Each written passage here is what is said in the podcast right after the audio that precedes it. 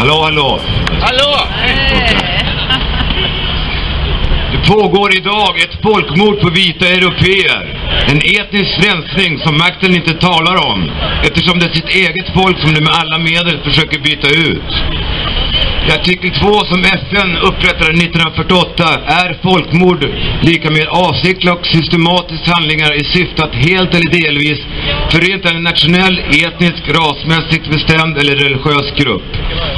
Gärningarna som räknas upp i konventionen är 1. Att döda medlemmar av gruppen 2. Att tillfoga medlemmar av gruppen svår kroppslig eller själslig skada 3. Att uppsåtligen påtvinga gruppen levnadsvillkor som är avsedda att medföra dess fysiska undergång 4. Att genomföra åtgärder som är avsedda att förhindra födelser inom gruppen. Och så, och så sista fem. Att med våld överföra barn från gruppen till annan grupp.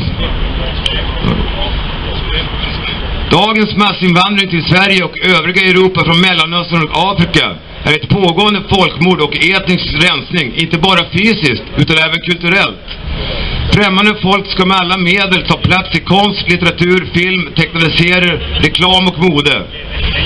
Det sägs att så kallade minoriteter måste känna igen sig och vara representerade i västerländsk kultur. Fan vet varför, de har ju sin egen kultur.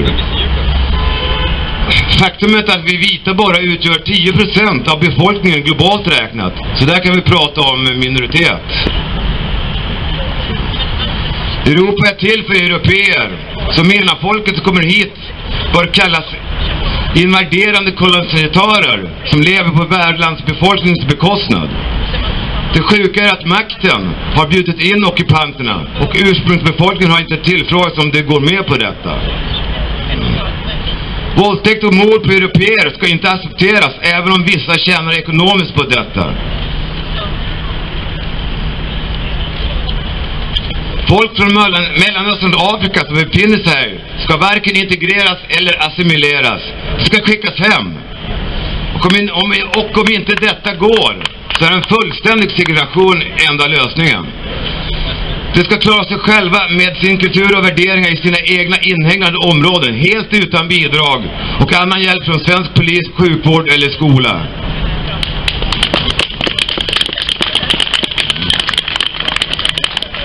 Det är var och ett folks eget ansvar att ta hand om sitt eget land istället för att förstöra andra folks länder.